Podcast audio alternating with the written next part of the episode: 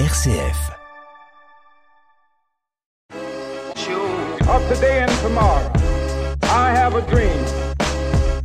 Bonjour à toutes et à tous et bienvenue sur Révolution Fraternelle, l'émission que vous propose le Secours catholique. Chaque jour, nous recevons des appels concernant votre intérêt et votre volonté à nous apporter des vêtements, des petits jouets ou même des livres et de la vaisselle. Aujourd'hui, j'aimerais vous faire découvrir ou redécouvrir l'association Être, une association qui a été créée en 1996 par nous-mêmes, le Secours catholique, et qui est désormais sur la surveillance de Danet Vianney, que nous accueillons tout de suite. Bonjour Monsieur Danet. Bonjour. Merci d'avoir accepté notre invitation. Tout d'abord, est-ce que vous pouvez nous expliquer ce que signifie être? Alors, être à AITRE, c'est l'association d'insertion par le travail pour le retour vers l'emploi. Et en quoi ça consiste? Donc, nous accueillons en permanence à peu près 26 personnes, très majoritairement, puisque sur ces 26 personnes, c'est, euh, on va dire, 24 femmes et, deux hommes, d'accord, qui sont chargés de la manutention et de la collecte des, des, vêtements, et le public féminin essentiellement orienté sur la réhabilitation et la vente de vêtements, chaussures, jouets, livres, hein, donc euh, seconde main.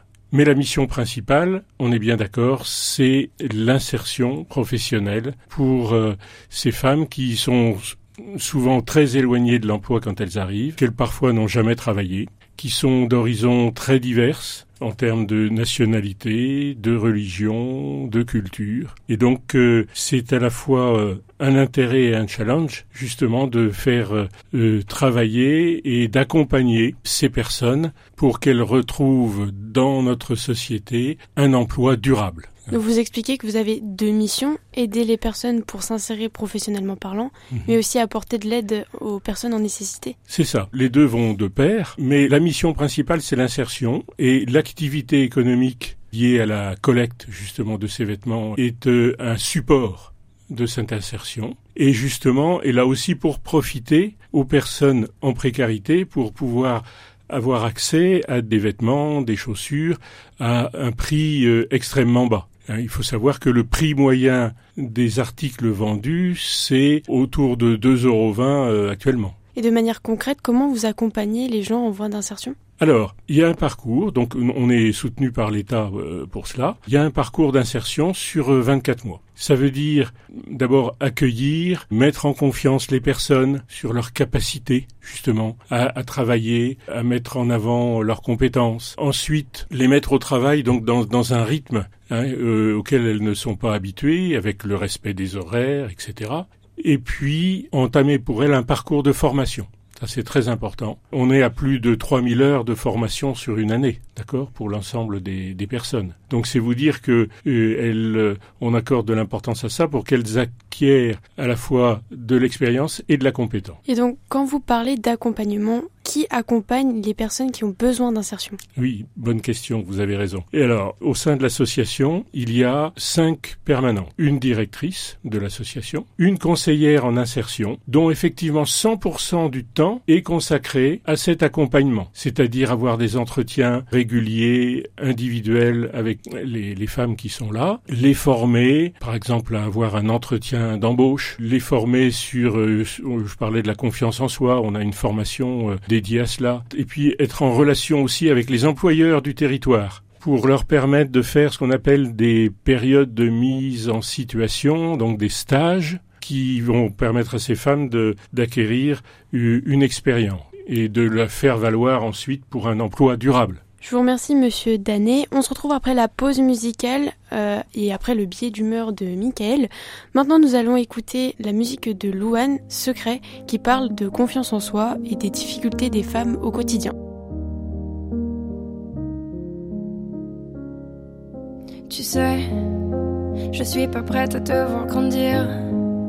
J'ai peur de ce que tu vas devenir.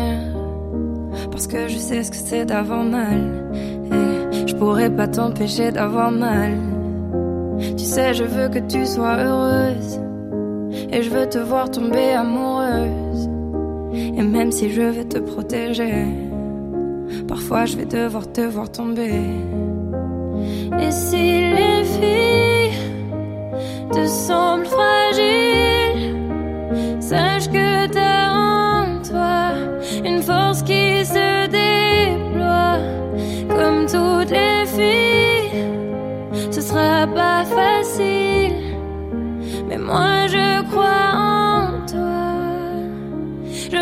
Confier mon plus gros secret. J'ai toujours eu un peu de mal à m'aimer.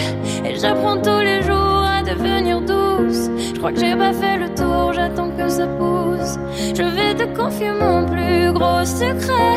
J'ai toujours eu un peu de mal à m'aimer. Maintenant, ce que j'espère de tout mon cœur, c'est que toi tu feras pas la même erreur. I have a dream that one day this nation will rise up. We hold these truths to be self evident. I have a dream. L'inflation reste une préoccupation forte pour chacun et particulièrement pour les personnes rencontrées par le Secours catholique avec une même question, comment faire face aux factures? Les ménages démunis subissent l'inflation de plein fouet et doivent faire des arbitrages impossibles. Comme souvent, c'est dans un silence angoissé qu'ils endurent de nouvelles privations. Nous sommes témoins de leur dilemme toujours plus insoluble et toujours plus insupportable. Des ressources limitées pour des dépenses de base en hausse, comme l'énergie et l'alimentation. Comment faire des choix dans une société de consommation? Comment faire des choix quand les enfants demandent à être comme les autres? Comment faire des choix et conserver en même temps sa dignité? Comment faire des choix face au regard des uns et des autres? Dans cette situation, c'est d'abord renoncer. Renoncer à la diversité, à la qualité, au plaisir, à l'estime de soi. Renoncer à être comme les autres. C'est aussi aller vers des associations caritatives et les pouvoirs publics. C'est aussi développer le système D pour trouver les trucs et astuces qui vont aider au quotidien. C'est aussi s'adapter et transformer sa façon de vivre et d'être. Alors, nous, à notre niveau, soyons attentifs à toutes ces souffrances et transformations en changeant notre regard. I have a dream that one day this nation will rise up. We hold these truths to be self evident. I have a dream. Rebonjour Monsieur Danet. Nous allons reprendre à notre discussion. On était en train de parler euh, de l'insertion qui accompagnait les personnes en voie d'insertion.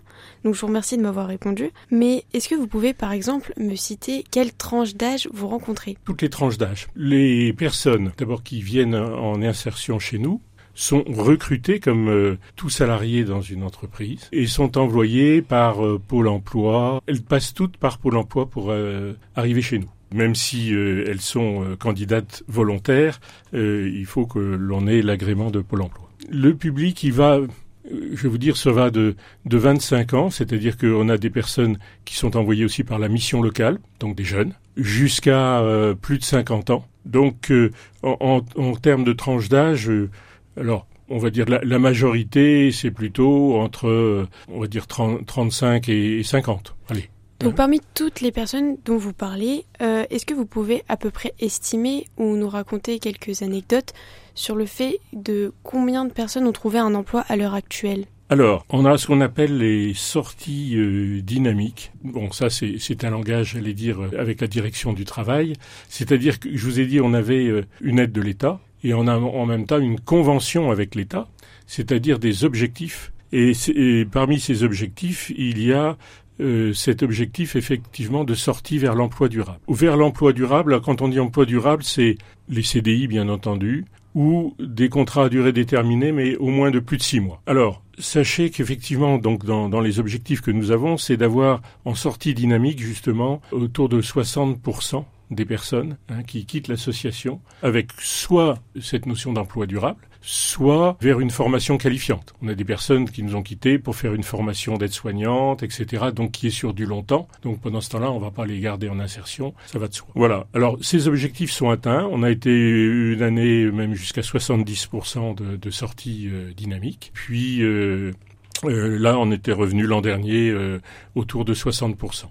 Quand vous parlez d'objectifs, est-ce qu'il y a d'autres objectifs que vous essayez de tenir tout au long de l'année pour votre association ou- Bien sûr, c'est tout au long de l'année dans la mesure où, comme le parcours est de 24 mois, j'allais dire tous les mois, il y en a qui sont en fin de parcours et tous les mois on recrute. On en a recruté euh, euh, trois là euh, début octobre. On va en avoir quatre nouvelles euh, au mois de novembre. Et vous etc. recrutez par quels moyens? Alors, ça c'est aussi très important. Il y a d'ab- d'abord de la part de la directrice une information qui est faite justement euh, aux femmes qui postulent.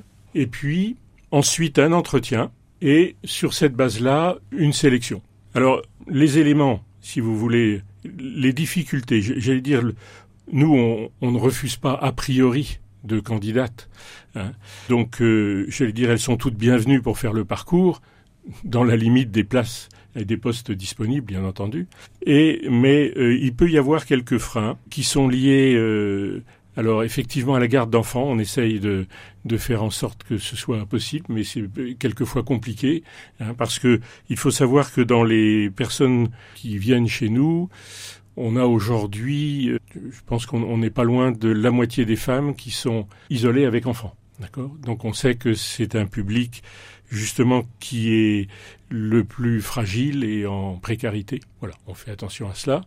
Mais donc quelquefois euh, pour des problèmes de garde d'enfants ou pour des problèmes de langue. Hein, on a eu des parce qu'il est évident qu'elles travaillent en équipe chez nous. Il faut qu'elles comprennent ce que les encadrantes vont leur dire. Donc si elles ne parlent pas français du tout, Hein, au départ, c'est un peu compliqué. Donc dans ce cas-là, on les encourage justement à faire des formations en langue et puis euh, on les reprend ensuite. Je vous remercie, Monsieur Danet, d'avoir répondu à nos questions, de nous avoir appris et renseigné sur l'essence même de votre association, aider les personnes qui en ont le besoin par le don de vêtements, mais également par l'accompagnement auprès des personnes en recherche d'emploi. Mmh. Je vous remercie à tous et à tous d'avoir été présents avec nous. N'hésitez pas à nous rejoindre sur Instagram et Facebook pour suivre notre quotidien en attendant la sortie de notre prochain épisode. À très bientôt. Merci. I have a dream.